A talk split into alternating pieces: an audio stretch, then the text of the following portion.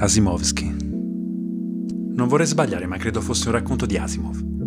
Nelle sue antologie era solito scrivere una breve prefazione ad ogni storia, dove spiegava la nascita di quel racconto, gli aneddoti, le situazioni vissute per arrivare a quello scritto. A volte certe prefazioni erano ancora più belle dei racconti stessi, credetemi. In una di queste prefazioni ricordo che scrisse Dio, spero di non sbagliare, fossi in un suo racconto. Beh, che in una riunione con amici di vecchia data, per puro vezzo dovevano recitare dei versi scritti in giovane età, dei versi d'amore, scritti chissà per chi, chissà quando, chissà dove. E tutti si avvicendavano, chi per qualche frase, qualche verso, chi tutta l'intera poesia. Immagino oggi fare una richiesta del genere ai propri amici, e la loro faccia che mi fissa per capire se sto scherzando. Eppure credo che non saremo in così poche ad aver scritto qualcosa.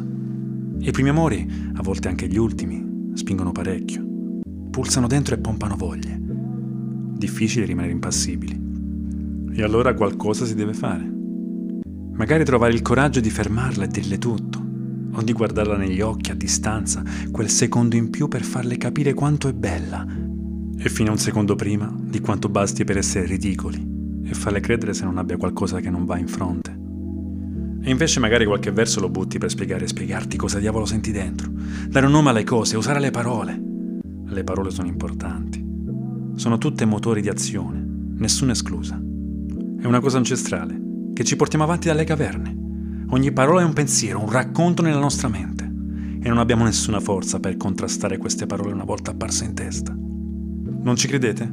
Ok, vi prego, ora cercate di non pensare al vostro gusto di gelato preferito. Vi prego, non pensate a quanto la lingua sia capace di assaporarlo, spostandolo di qua e di là in bocca, rendendo la lingua dolce e ghiacciata.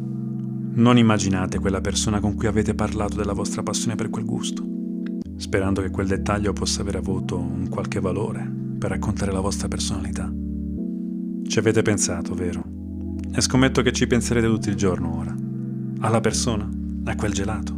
Eh, fatti vostri.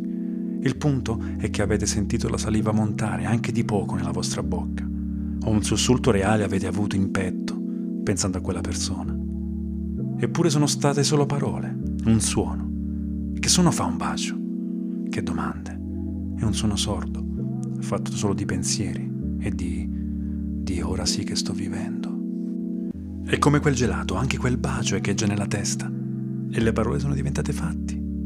Ed è così che si finisce ad essere innamorati. Solo quando quell'amore ci spinge all'azione, ci porta anche solo un passo avanti a quello che faremmo se fossimo in uno stato di grazia normale focalizzati solo su noi stessi. Forse non ha mai scritto una poesia. Forse quella persona non l'hai guardata negli occhi abbastanza da farle credere di avere qualcosa sulla fronte. Forse. Ma almeno le parole di quell'amore ti cambiano il passo quando le hai in testa. Sì? Beh, allora sei fortunato. Sei fortunata. Altrimenti mi dispiace. Devi aspettare. Sei libero, non devi dar conto a nessuno e puoi fare quello che vuoi ogni giorno, in qualsiasi momento e darti a qualsiasi cosa tu voglia. Bukowski diceva, e quando la mattina non ti sveglia nessuno, quando la sera non ti aspetta nessuno, quando puoi fare quello che vuoi, come la chiami? Libertà o solitudine? Soltanto i più forti fanno i conti con la solitudine, gli altri la riempiono con chiunque.